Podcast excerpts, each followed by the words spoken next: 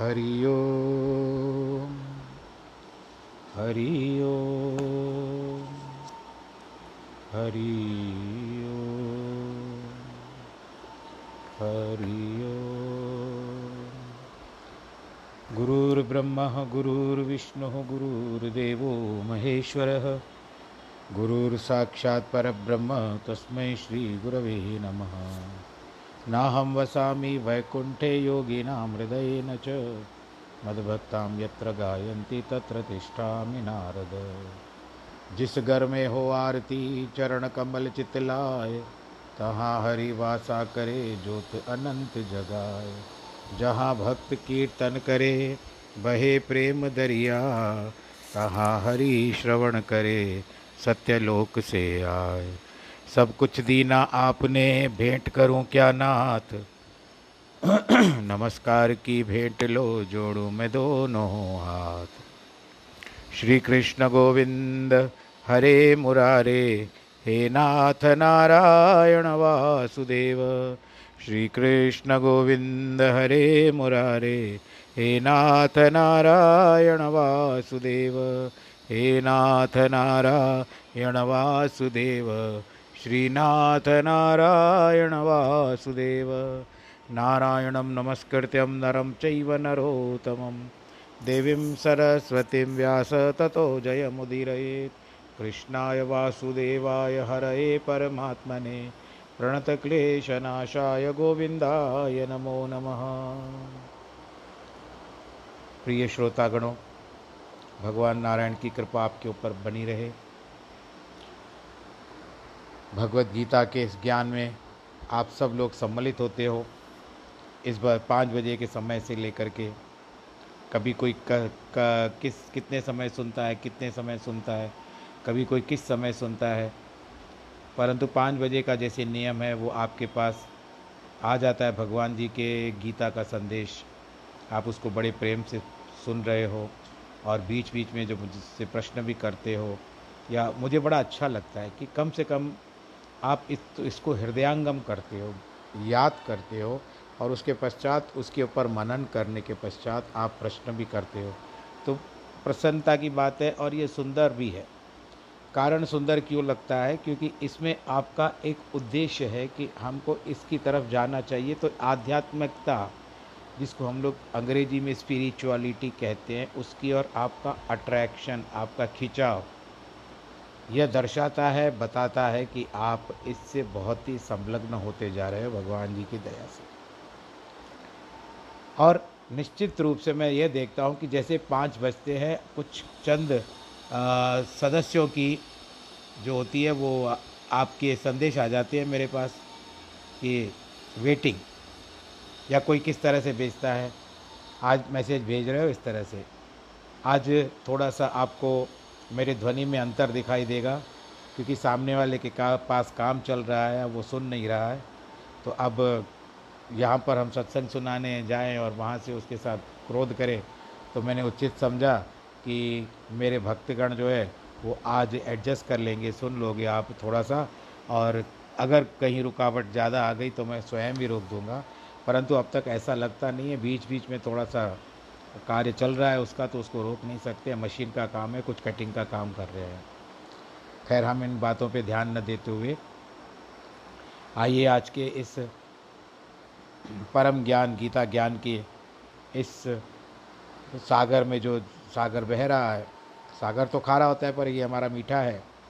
इसमें हम लोग एक बार बड़े प्रेम से आज हम डुबकी नहीं लगाएँगे, आज सफ़र करेंगे, आज यात्रा करेंगे इसमें।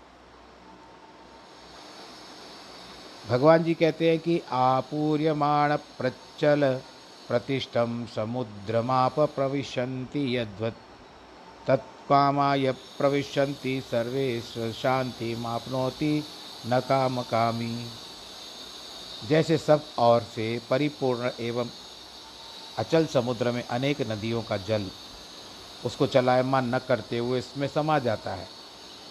वैसे ही जिस स्थिर बुद्धि वाले मनुष्य में संपूर्ण भोग किसी प्रकार का विकार उत्पन्न किए बिना समा जाते हैं, वही परम शांति को प्राप्त होता है, न कि भोगों के चाहने वाले को। कभी कभी किसी को आवश्यकता नहीं होती है, परंतु भगवान की दया से उसके पास सब मिलता जाता है, अपने आप ही आ जाता है। या तो ऐसा भी होता है कि उसके पूर्व जन्म के कर्म भी होते हैं। अगर स्त्री हो तो हम उसको कहते हैं लकी लेडी और अगर पुरुष हो तो उसको कहते हैं लकी बॉय या लकी मैन तो इस तरह से कभी कभी पूर्व कर्मों के द्वारा, पूर्व जन्म के कर्म भी ऐसे संयोग बना देते हैं कि आपके न होने वाले काम भी हो जाते हैं। तो उसका अर्थ यह मत लगा, नहीं लगाना चाहिए कि हम हम ब्लेस्ड हैं। और ऐसा भी होता है कि कभी कभी बहुत बड़ा भगवान जी बहुत बड़ी परीक्षा भी ले लेते हैं आपसे। तो थोड़े में प्रसन्न नहीं हुआ करो, बस उस थोड़े के लिए भी भगवान जी को धन्यवाद दिया करो। समुद्र में पानी का कोई कमी नहीं है, और न वह इच्छा ही करता है। नदियाँ आकर उसमें समा तो जाती है। सागर कभी नहीं चाहता कि मेरे अंदर नदियाँ आकर के समा जाए। अब देखिए सागर का भी। अब जैसे हम लोग भगवान मर्यादा को पुरुषो, मर्यादा पुरुषोत्तम कहते हैं, वैसे मैं भगवान श्री कृष्ण को लीला पुरुषोत्तम के बारे में कहूँगा कि भगवान अगर मर्यादा पुरुषोत्तम राम है तो भगवान श्री कृष्ण लीला पुरुषोत्तम। जिस तरह से मर्यादा में उन्होंने एक पत्नी व्रत धारण किया था या जो भी कार्य होते थे, वो सब मर्यादा, मर्यादित होकर के करते थे भगवान राम जी। परंतु लील जो उन्होंने वचन दिए थे, उनको निभाया और बहुत सारे भगवान राम से ज़्यादा उन्होंने कर्तव्य किए, कर्म किए, जो ईश्वरीय कर्तव्य हुए हैं भगवान कृष्ण के द्वारा तो इसके लिए उन्होंने सारी लीलाएँ जो है वो द्वापर युग में ही दिखाई थी। मैं आज से आज से आपसे ये प्रश्न नहीं करूँगा कि अगर भगवान राम जी आ, मर्यादा पुरुषोत्तम है तो कृष्ण जी कौन होंगे? मैंने उचित नहीं सोचा क्योंकि फिर आपको थोड़ी सी अपने व्यायाम मस्तिष्क का व्यायाम ज़्यादा करना पड़ता। तो इसके लिए भगवान राम जी यदि मर्यादा पुरुषोत्तम है मैं दोहरा रहा हूँ। और कृष्ण भगवान जी जो है वो लीला पुरुषोत्तम है। यदि आपको इस बात का ज्ञान हो, ध्यान हो तो नहीं नहीं तो आप इसको अपने पास लिख लीजिए। कभी बच्चे पूछते हैं तो आप उनको उत्तर दे सकते हो कि भगवान श्री कृष्ण लीला पुरुषोत्तम है। तो मर्यादा का मैं इसके लिए कह रहा था कि समुद्र कितना भी होता है, धरती से तीन गुना ज़्यादा समुद्र है। इन तीन गुणी समुद्र से ऊपर भी अगर हम लोग कितना भी चाहे पर समुद्र अपनी मर्यादा का उल्लंघन नहीं करता। आता है वहीं से फिर लौट जाता है। आता है वहीं से उसकी लहरें आती है। वहीं से लौट करके जाती है, परंतु जब ज्वार बाटा होता है, उस समय समुद्र को थोड़ा सा आगे लांगने की भगवान जी की आज्ञा दी हुई है। समुद्र का अर्थ क्या होता है कि एक मुद्रा में ही रहते हैं समुद्र। हलचल ऊपर की अलग छोड़ दीजिए। परंतु एक समुद्र, मुद्रा का अर्थ क्या होता है? मुद्रा।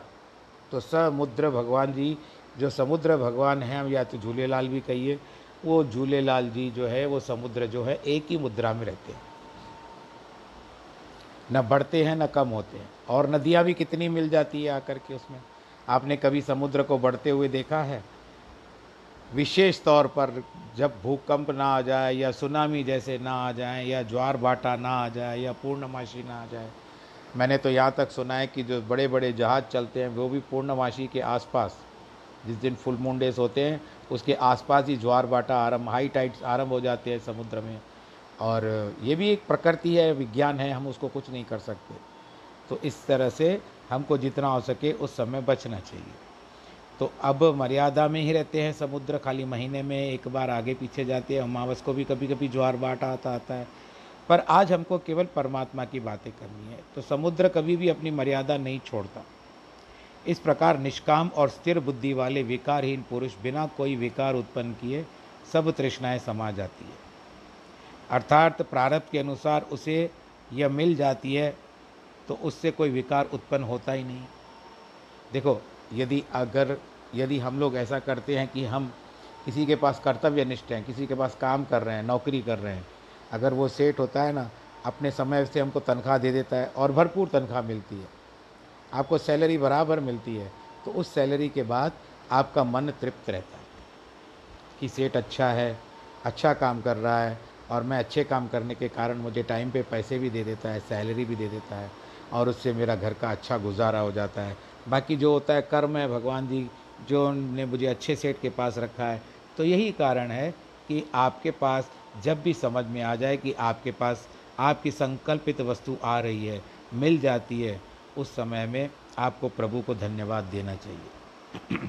और कोई कामना नहीं रखनी चाहिए। कामना ऐसी रखो कि बच्चे अगर कुछ बोले कि ये लेकर आओ, उस लो, उस वो लेकर के आओ, जो उचित हो, आप उनके लिए भी लाया किए कीजिए। पर इस समय नहीं, कोरोना में बहुत हालात ख़राब है। बोलो, कृष्ण भगवान की जय। तो ये सब प्रारब्ध है आपका। प्रारब्ध से वर्तमान बनता है, वर्तमान के बाद वो अतीत में चला जाता है। प्रतिपल शांति और आनंद पूर्वक अपने को बिता, समय बिताना चाहिए। साधारण संसारी जनों को कितनी इच्छाएँ क्यों न पूर्ण हो जाए, पर उनमें हर हमेशा नई नई इच्छाएँ उत्पन्न होती है। ये किया तो वो करना है, वो किया तो वो करना है, ये किया तो वो करना है। उन्हें कदाचित संतोष नहीं आता। स्वामी रामतीर्थ लिखते हैं कि ये संपूर्ण सृष्टि माया का खेल है, जो ज्ञानवानों के समक्ष होता है, परंतु वे उस माया के स्वामी हैं। राजा जनक के प्रारब्ध में नृपत्व था, निप्रत्व निप्रत्व का अथवा राज्य। और अष्टावक्र मुनि जो आठ अंगों से टेढ़े थे, दो तीन दिन थोड़े से समय पहले हमारा वर्णन चला था, अष्टावक्र के प्रारब्ध में मुनित्व था। आप जिस तरह से मैं पंडिता, पंडित हूँ तो मेरे प्रारब्ध में पंडिताई लिखी हुई है। परंतु दोनों में ज्ञान एक समान था। जो कामनाओं के पीछे दौड़ते हैं, उनकी कामनाएँ कभी कभी पूरी भी नहीं होती गरुड़ पुराण में एक बात लिखी हुई है कि जब व्यक्ति पुरुष का विशेष रूप से पुरुष वर्ग में बताया गया है कि जब एक पुरुष का जन्म होता है, धीरे धीरे धीरे धीरे धीरे करके बड़ा होता है तो वो दो बातों में फंस जाता है। अगर फंसना चाह अगर निकलना चाहे तो निकल सकता है, वहाँ से हटना चाहे तो हट सकता है, वहाँ ना जाना चाहे तो ना जा सकता है। परंतु दो बातें ऐसी है जो एक बार उसके जीवन में आ जाती है और वो उनमें यदि रम गया या फंस गया तो फिर उसमें से उसका निकलना बड़ा ही दुष्कर हो जाता है। वो कौन सी कौन सी है? एक तो भगवान की रची हुई दो मायाएँ हैं। अब एक है धन, लालच आ जाती है। और दूसरी सुंदर स्त्री। इन दोनों में एक बार आकर्षित हो जाए इन दोनों के प्रति तो उनमें से उसका निकलना थोड़ा कठिन हो जाता है। अब भागवत में देखिए, अजामिल की कथा आती है, ब्राह्मण था। वैश्या के साथ उसने संग किया। वैश्या के द्वारा पुत्र उत्पन्न हुआ। जब गर्भवती थी, उस समय में कुछ ऋषि मुनि आए और उसने ऋषि मुनियों की बहुत क्या किया आव भगत की, उनका आतिथ्य किया। तो जब ऋषि जा रहे थे तो उन्होंने पूछा कि, पुत्री, तुमको कुछ चाहिए? कहती है, मैं गर्भवती हूँ। बताइए, जो भी पुत्र होगा, उससे, उसका नाम क्या रखूँ?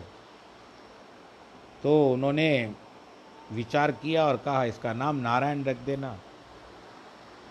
नारायणी रखा गया जब पुत्र उत्पन्न हुआ और अजामिल बूढ़ा हो चुका था।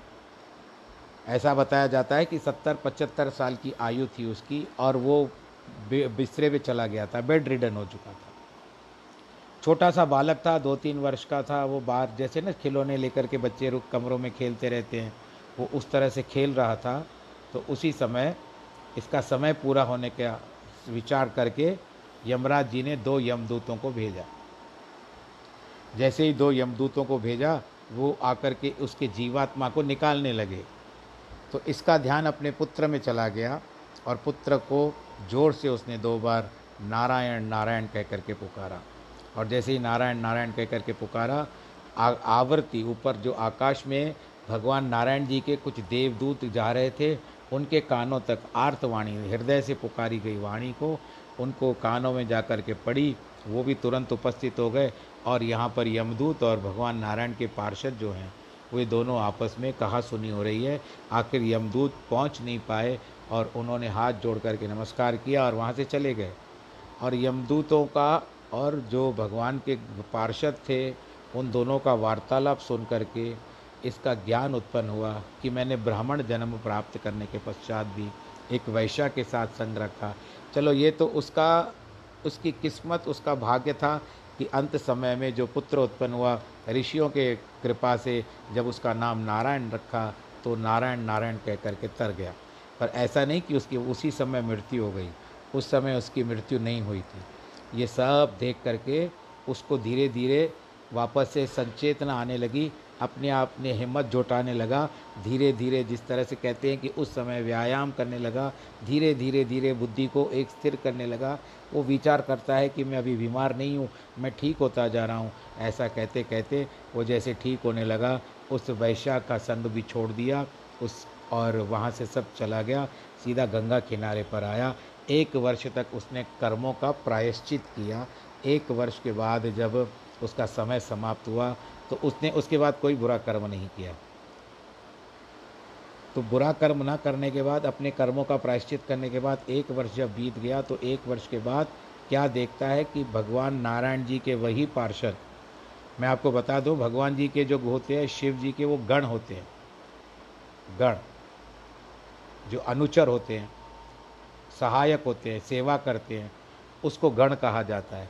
परंतु विष्णु भगवान जी के जो होते हैं, वो पार्षद होते हैं। अब कई लोग गढ़ भी कहते हैं, परंतु वास्तविकता में उसको पार्षद कहना चाहिए। पार्षद भगवान जी के आए, वही थे जिन्होंने इसको बचाया था। बोलो, नारायण भगवान की जय। तो इस तरह से दो बातों में होती है। एक तो धन के चक्कर में और दूसरा स्त्री के चक्र में। इनसे निकलना दुष्कर हो जाता है। तो इससे बच करके जितना हो सके, इसके लिए हम लोग बड़ों को कहते हैं कि बच्चों में जल्दी जल्दी संस्कार डाल दीजिए कि कोई भी कर्म करने से, जैसे सोलह संस्कार है एक तो उनमें से एक एक करके निपटाते जाओ। और उसको मत, अर्थ भी बताओ। और अच्छा भी लगे। आप उनके ऊपर ज़बरदस्ती मत थोपो। नहीं, ये करना ही पड़ेगा तुमको। नहीं। बड़े प्रेम से, बड़े आनंद के साथ उनको समझा करके हमारे संस्कार कैसे होते हैं तो कम से कम अपने बच्चों को अपनी जो सनातनी वृत्ति है, पारंपरिक, आदि सच जैसे हम गुरु ग्रंथ भी आरंभ करते हैं, जब साहब में आता है, गुरु ग्रंथ साहब जब आरंभ करते हैं तो पहले ही आता है, आद सच, जुगाद सच, है भी सच, नानक, होसी भी सच। है सच, सब कुछ सच है तो ये क्यों नहीं समझाते? बच्चों को कभी अरदास सिखाइए। बच्चों को बैठ करके कुछ मंत्र सिखाइए, कुछ पौड़ियाँ सिखाइए, कुछ सुखमणि साहब के पाठ सिखाइए। आप लोग तो जाते हो, आप लोगों की किटी बनी हुई है, क्लब बने हुए हैं, या जिस तरह से भी आपका गोष्ठी बनी हुई है। क्लब में थोड़ा अंग्रेज़ी का शब्द कह गया, आपकी गोष्ठियाँ बनी हुई है, वहाँ पर जा करके सुखमणि का पाठ करते हो। तो कभी कम से कम जो कीर्तन करते हो, उसका अनुकीर्तन आपको करना बहुत आवश्यक है। यानी घर तक लेकर आओ और अपने बच्चों के साथ मिल करके इन बातों को बांटा करो। तो बच्चों के ऊपर भी अच्छे असर होते हैं। आप बोलोगे, आजकल के बच्चे सुनते ही नहीं हैं तो सुनते ही नहीं हैं तो क्योंकि आपने उनको अब तक सुनाया ही नहीं है तो इतने समय के बाद कब सुनेंगे? इसके लिए जब पौधा छोटा होता है, तभी से उसको पानी दिया जाता है, इस तरह से कि धीरे धीरे बड़ा हो जाए और अच्छे फूल, फल देने लगे। परंतु बहुत आयु होने के बाद वो एक बार दूसरे संस्कारों में चला गया तो फिर उसको लेकर आना बड़ा ही कठिन है। इसके लिए बाकी सब अपना अपना विचार जैसा हो, वो आप कर सकते हो। कि अभी कैसे कहते हैं कि प्रारब्ध है। लोग कामनाओं के पीछे दौड़ते हैं। गुरु नानक देव जी के जन्म साखी में आया कि अनेक यात्राएँ करने के पास उन्होंने बहुत लोगों का कल्याण भी किया, भला भी किया। पर कभी उन्होंने कोई कामना नहीं रखी। उनके समक्ष सदैव चार पदार्थ प्रस्तुत रहते थे। चार पदार्थ, धर्म, अर्थ, काम और मोक्ष। ऐसे ही ज्ञानी जन इन इंद्रियों पर राज्य करते भक्तों और अंतकरण की शुद्धता फल है। ईश्वर तथा ईश्वरीय शक्ति सत्संकल्प है। भक्तों और ज्ञानी जनों का योगक्षेम परमात्मा स्वयं में करते हैं। उन्हें उद्यम करने की चिंता ही नहीं होती है। अभी हम ही लोग जाते हैं, किसी के पास देखते हैं, सब काम अपने आप हो रहे हैं तो कहते हैं, भाई क्यों तो लिखा ही आए हुए तुझे तो भाग्य में लिखा हुआ है असां सारी सॼो ॾींहुं महिनत पिया कयूं तॾहिं भी असांखे कुछ न तो मिले। तो चिंता होती है, ना आवश्यकता। वे जानते हैं कि शरीर का जो प्रारब्ध है उसको अवश्य ही मिलेगा। कर्म का जो प्रारब्ध है, प्रारब्ध के अनुसार आपको मिलने वाला है ही है। जा पर कृपा राम की होए ता पर कृपा करे सबको। एक बार अगर भगवान राम जी की दया आपके ऊपर हो गई ना तो उसके बाद आपके पीछे तो लोग पीछे इधर उधर घूमते रहेंगे। तो कहने का तात्पर्य यह है कि आप आप इच्छाएँ क्यों ना रखो? बहुत सारी इच्छाएँ, जिनका कोई अंत ना हो, उनका पूरा करते करते भाई ये इच्छा पूरी है, ये इच्छा करनी है, ये इच्छा करनी है, ये इच्छा है, अभी पूरी नहीं हो रही है, इसको भी करना है, इसको भी करना है। इससे सारा दिन तो इच्छाओं का भंडार तो भरता ही जाएगा। आपकी अलमारियाँ कम पड़ जाएगी, परंतु इच्छाएँ निकलेगी नहीं वहाँ से। कितने फर्नीचर लोगे, कितने कब, अलमारियाँ लोगे, कितने कबड लोगे। इच्छाओं का तो भंडार खत्म होता ही नहीं है। तो इसीलिए कहते हैं कि अपनी इच्छाओं पर नियंत्रण रखना चाहिए। आगे चलते हैं। विहाय कामान्य सर्वान उपाश्चति न निस्पृह निर्ममो निरहंकार स शांति मदिगछति जो मनुष्य समस्त कामनाओं को त्याग कर, निर्मोह, अहंकार रहित तथा इच्छाविहीन होकर व्यवहार करता है, वही शांति को प्राप्त होता है। मोह ममता तथा अहंकार में अंतर है। ममता का अर्थ है यह वस्तु मेरी है, ऐसा भाव। अहंकार का अर्थ है, मैं ऐसा हूँ, मैंने यह किया, मैं वह करूँगा। भाव में समानता है और ढंग में भिन्नता है। एक पुरुष अपने तीन पुत्रों को मेले में लेकर के गया। उनमें से एक पुत्र तो युवक था, वह स्वयं ही घूम रहा था। पिता को उसकी कोई चिंता नहीं थी। और न पुत्र को ही पिता की अपेक्षा परवाह थी। दूसरा छः सात वर्ष का था, जिसे उंगली पकड़कर पिता घुमा फिरा रहा था। भीड़ भाड़ से बचा रहा था। तीसरा बिल का बेटा जो था बिल्कुल छोटा था। उसे वह बगल से उठाकर लिए जा रहा था। तीनों को पर्यटन कराया, लेकिन उसके बड़े पुत्र की चिंता नहीं थी। छोटे को बगल में ले रखा था। इसी प्रकार परमात्मा, परम पिता, सबसे बड़ा पुत्र है ज्ञानी, जो पिता तुल्य हो गया, हो चुका है। पिता जानता है कि उसे संसार की कामनाएँ, ईर्ष्या, क्रोध आदि गिरा नहीं सकेंगे। दूसरा, अभी अपरिपक्व है। परमात्मा का भक्त है, जो अभी ज्ञानावस्था तक नहीं पहुँचा है। उसे परमात्मा माया के महाजाल से बचाने का प्रयत्न कर रहा है, कि किसी के कुसंग में, न चक्कर में, न चला जाए। तीसरा है जिसने परमात्मा की शरण ले ली है, विनम्र भक्त। उसे परमात्मा ऐसे बचाते हैं जैसे बगल में लिए हुए पुत्र को पिता स्नेह रूपी सावधानी से ले चलता है। ऐसे ही नम्र शरणागतों को ईश्वर सांसारिक राग द्वेष से परेशान होने से बचाकर हाथ का सहारा दे करके चलता है। पिता तो चाहता है प्रत्येक पुत्र अपने पैरों पर खड़ा हो, पर हम अपने अंतकरण की दशा देकर उसके अनुसार व्यवहार करें।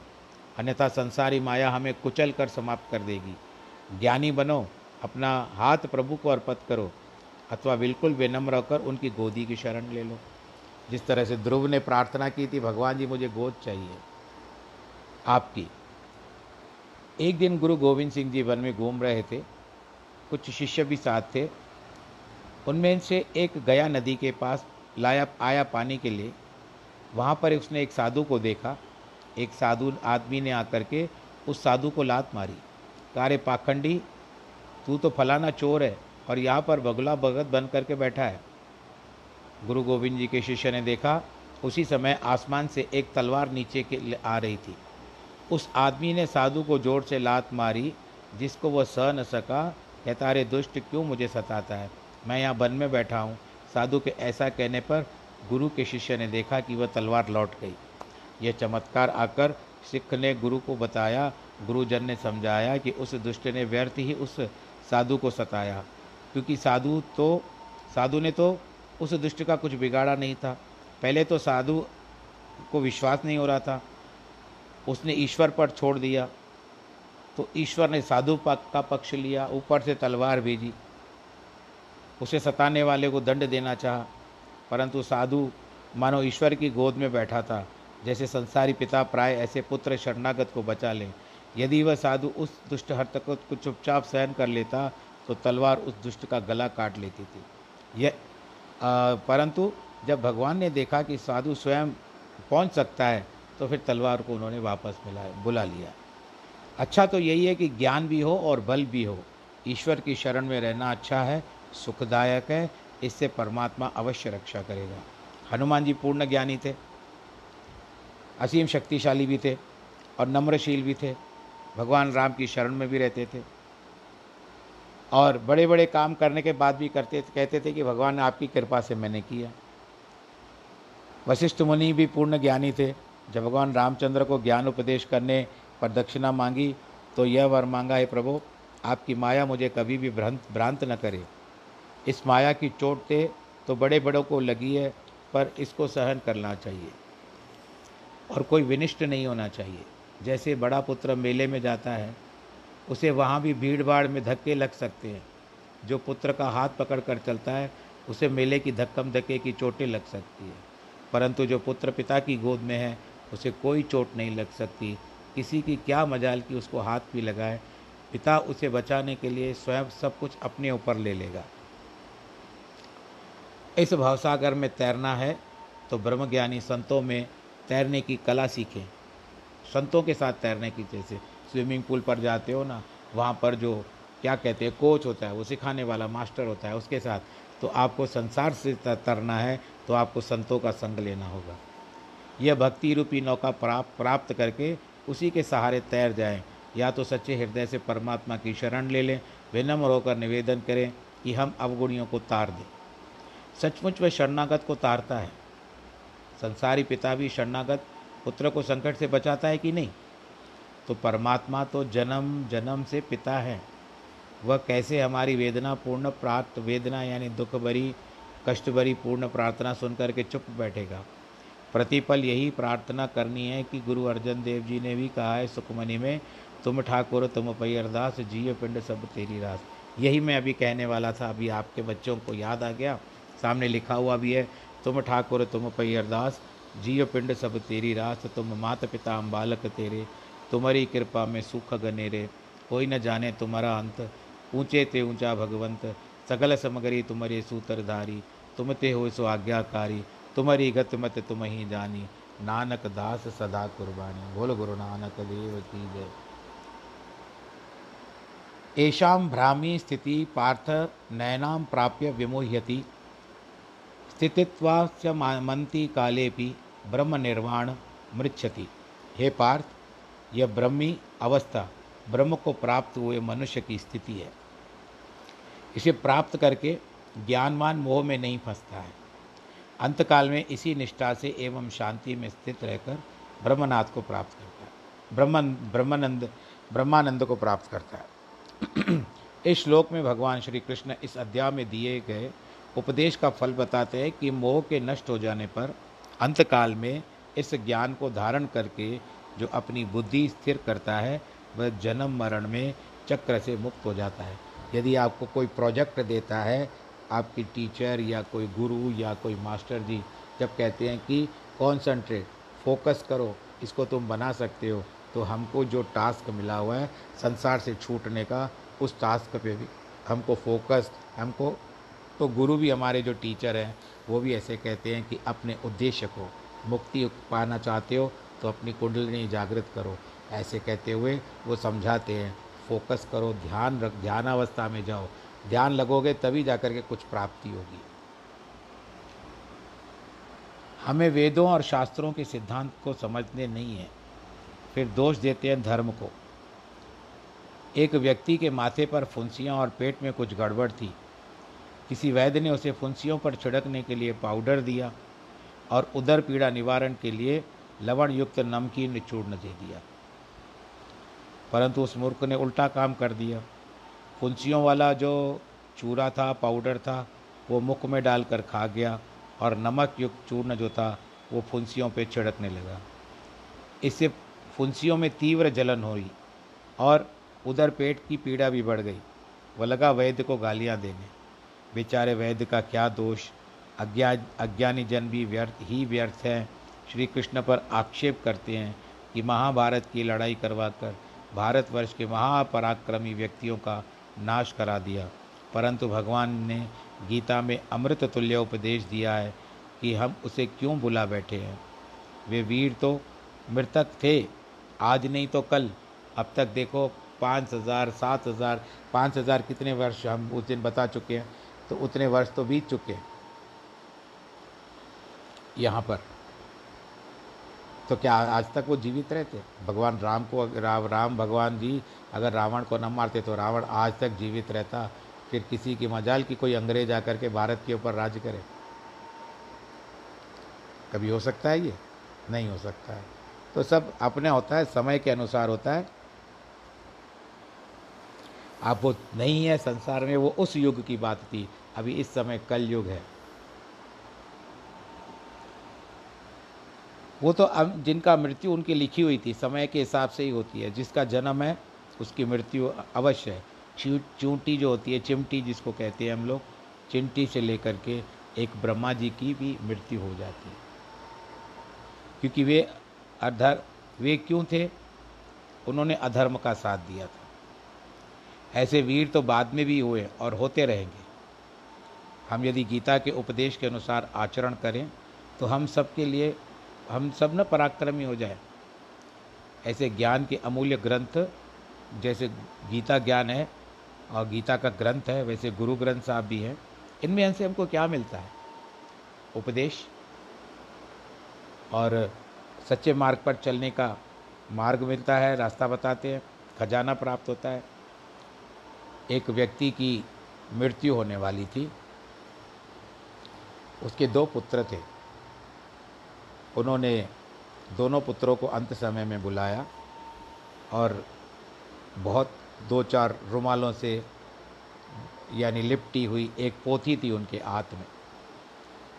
उन्होंने कहा, देखो पुत्रों, इसको साम संभाल करके रखो। ये बहुत बहुमूल्य वस्तु है। और इसका मान सम्मान करना। और अगर इसको एक तरफ़ से मैं ये कहूँ कि ये इसमें एक बहुत सच्चाई है तो ध्यान से रखना, संभाल करके रखना, ये अनमोल वस्तु मैं आपको दे रहा हूँ। ऐसा कहते हुए उस जीव, जो व्यक्ति था, बड़े बुज़ुर्ग की मृत्यु हो गई। दोनों भाई तो उन्होंने बहुत बड़े प्रेम से रखा, चौकी बनाई और उसके ऊपर रख दिया। रखने के पश्चात उसको रोज़ धूप, दीप, अगरबत्ती दिखाते थे। बड़ा तो जिस तरह से भाई पिताजी ने आज्ञा दी है, वैसे ही करने लगा। परंतु छोटा जब बड़े के साथ ठहरता तो उसके मन में आती बात कि आखिर पिताजी ने इसको बहुमूल्य कहा है और कहा इसमें एक सच्चाई बनी हुई है। सच्चाई, इसमें सच्चाई का साथ है और सच्चाई मिलती है इसमें। तो आखिर वो सच्चाई है क्या? यह विचार किया, और ये बड़े भैया तो मानेंगे नहीं। इसके लिए क्या करते थे? जब वो बड़े भैया सो जाता था तो ये चुप चुप करके, जो छोटा भाई था, वो उसको पढ़ने लगा। बड़े भैया को पता नहीं है कि वो पढ़ रहा है। आखिर एक दिन बड़े भाई ने क्या देखा कि घर के बाहर बहुत सारे जो भर भर करके गाड़ियाँ आ रही है। ये आश्चर्यचकित हो गया। फिर साथ में उनका छोटा भाई भी आ रहा है भीतर। तो भाई को पूछते हैं, भाई, ये क्या बात है? ये सब किसका है? और यहाँ पर क्यों लाया है? कहते, भैया, ये हमारा ही है। कहते, हमारा कैसे हो सकता है? तूने क्या किसी के घर में चोरी की, चकारी की, किसी के घर में कोई डाका डाला है? और अगर डाका भी डाला, डालेगा तो तुझे तो थोड़ी वस्तुएँ मिलेगी। इतना सारा कुछ भंडार लेकर के आया। बता, कहाँ से लाया? सच बता। तो कहते भैया भैया श्री, मैं आपको बता रहा हूँ। आप जिस पुस्तक की पूजा करते थे ना, जिसको हम ढक करके फूलों से फूल चढ़ाते थे, अगरबत्ती जलाते थे, सब करते थे मेरे मन में हमेशा उस बात के प्रति इच्छा रहती थी कि मैं इसको पढ़ूं। और उसको जैसे जैसे पढ़ता गया, मेरे अंदर की ज्योति जो खुलती गई और धीरे धीरे उसके ऊपर मैंने अभ्यास किया। अभ्यास करते करते अंत समय में उनको सब जो अक्षर लिखे हुए थे, उन सबको जोड़ता गया तो मुझे एक खजाने का रास्ता मिल गया। बोलो नारायण भगवान की जय। तो उन खजानों का पता करते करते करते उनका शब्दों को जोड़ते जोड़ते जोड़ते मैं जब एक एक स्थान पे पहुँचा तो वहाँ पर उसको जो ऐसे खुल जा सिम सिम अली बाबा का था, वैसे ही इसमें भी था ध्यान, वो मैंने किया, ध्यान किया तो द्वार खुल गया, भीतर से मुझे खजाना मिल गया, अब मैं लेकर के आया हूँ, आप भी खुश रहो, मैं भी खुश रहो। मैं चाहता था तो अपने घर, मैं अपना अलग से घर बना देता था, लेकिन मुझे अपने पिताजी की बात याद है कि तुम दोनों सदैव मिल कर के रहना, एकजुट होकर के रहना, क्योंकि एकता में ही क्या है? शक्ति है रहने की। तो हम दोनों मिल कर के रहेंगे और साथ में रहेंगे। तो ये गीता का ज्ञान या हम लोग गुरु ग्रंथ साहब जी जो पढ़ते हैं ना, इन सब में भी तो हीरे मोती जड़े हुए हैं।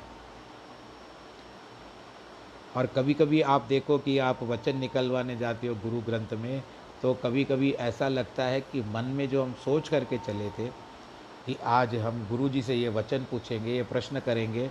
भले गुरु ग्रंथ हाजिर नाजिर है, गुरु साहब जी, हम जाकर के गुरु बाबा से ये प्रश्न करेंगे, परंतु तब क्या होता है कि वो उत्तर आपको तुरंत ही मिल जाता है। और आपके बिना पूछे, आपको उत्तर मिल जाता है तो प्रसन्नता कितनी होती है आपके मन में? सत्संग का भी ऐसा ही है कि कभी कभी आपके मन में कुछ ऐसी धारणाएँ आ जाती है और आप विचार करते हो कि आज मैं, जो गुरु जी हैं या जो पंडित जी हैं, वो सत्संग की कथा कर रहे हैं, मैं उनसे ये जा कर के प्रश्न करती हूँ। और आपका भाव सच्चा है, आपकी लगन सच्ची है उसके प्रति तो आप क्या करेंगे? आपके भाव को, गुरु को भी पता नहीं है कि क्या कहना है, परंतु उस समय उसका स्पंदन जो होता है, स्पंदन का मतलब होता है वाइब्रेशंस वो जो वाइब्रेशंस होती हैं, वो वाइब्रेशंस जा कर के काम करती है, वो संदेश गुरु तक पहुँच जाता है, जो आप कम से कम पच्चीस बीस पंक्तियाँ, बीस रो आप पीछे बैठे हुए, बहुत बड़े हॉल में। फिर भी आपकी बात उन जो कथा करने वाले गुरु के पास पहुँच जाती है और वो उसी दिन आपको उसका उत्तर दे देते हैं। हो सकता है कि आप ये बात आज क्यों निकली हो? आप कई लोगों के मन में कुछ ऐसे प्रश्न आए होंगे कि हम आज महाराज जी से पूछेंगे तो आज हो सकता है कि उन सब बिना बातों को पूछे मैंने आपको उसका उत्तर दे दिया। तो ये आपके जो सुनने की जो इच्छाएँ हैं, वो उस सुनने की इच्छा से वो वाइब्रेशन मुझ तक पहुँचती है। कोई कहाँ बैठा हुआ पूरे भारत देश से? कितने कितने सब जगह से मुझे ये सब आ रहे हैं। तो सब लोग सुन रहे हैं। तो कहीं ना कहीं से दो चार के तो मन में आया होगा, जिसका आज मेरे, मुझे प्रश्न आया, मन में भाव आया कि इस प्रश्न का उत्तर देना चाहिए। तो आज उस उत्तर को यहाँ पर मैंने आपको बता दिया। नहीं भी आया तो कोई बात नहीं है। सब अच्छी बात है, भगवान जी चाहेगा, सबकी मनोकामना पूर्ण करेंगे। तो अगर कहते हैं कि पानी के निकट घर है, फिर भी लोग प्यास के प्यास के, प्यासे रह कर के मर जाते हैं। सागर के तट पे खड़ा है, पानी तो पाए ना। मुक्ति की राह खड़ा है, मंजिल तो पाए ना। तो ये मनुष्य जीवन मुक्ति के राह प्राप्त करने का है, इसके लिए मुक्ति का साधन है। तो ये जो बातें हैं, आज यहाँ पर जो भगवत गीता आरंभ हुई थी उसमें एक अध्याय हुआ। आज यहाँ पर सांख्य शास्त्र, सांख्य योग का जो हिसाब किताब था दूसरे अध्याय में, वो यहाँ पर आज पूर्ण होता है। श्रीमद् भगवत गीता का उपनिषद, ब्रह्म विद्या, योग शास्त्र का श्री कृष्ण अर्जुन संवाद, सांख्य योग वाला आज यहाँ पर दूसरा अध्याय समाप्त होता है। भगवान आप सबको खुश रखे, प्रसन्न रखे, स्वस्थ रखे और आप अपने आप को सुरक्षित रखें। जिनके जन्मदिन हैं और वर्षगांठ है उन वैवाहिक वर्षगांठ है, उन सबको बहुत बहुत बधाई। और मैंने नाम के लिए भी कहा था, पर आज तक तो आज मेरे पास कोई नाम आए नहीं है। तो फिर भी जिनके हो या ना हो, फिर भी आपको जो भी कार्य हो, भगवान आपके सभी कार्यों को सफल करें। और भगवान जी के जिस उद्देश्य को मन, भगवान जी के प्रति आस्था, विश्वास उत्पन्न करो, भगवान जी के प्रति निष्ठा रखो तो भगवान आपकी सदैव मनोकामना पूर्ण करेंगे। सर्वे भवंतु सुखिना सर्वे संतु निरामया, सर्वे भद्राणी पश्यंतु माँ कश्चित दुख भाग भवेद ओम धर्म की जय हो, धर्म का नाश हो, प्राणियों में सद्भावना हो, विश्व का कल्याण हो। नमः पार्वती पते हर हर हर महादेव की जय। नमो नारायण नमो नारायण नमो नारायण।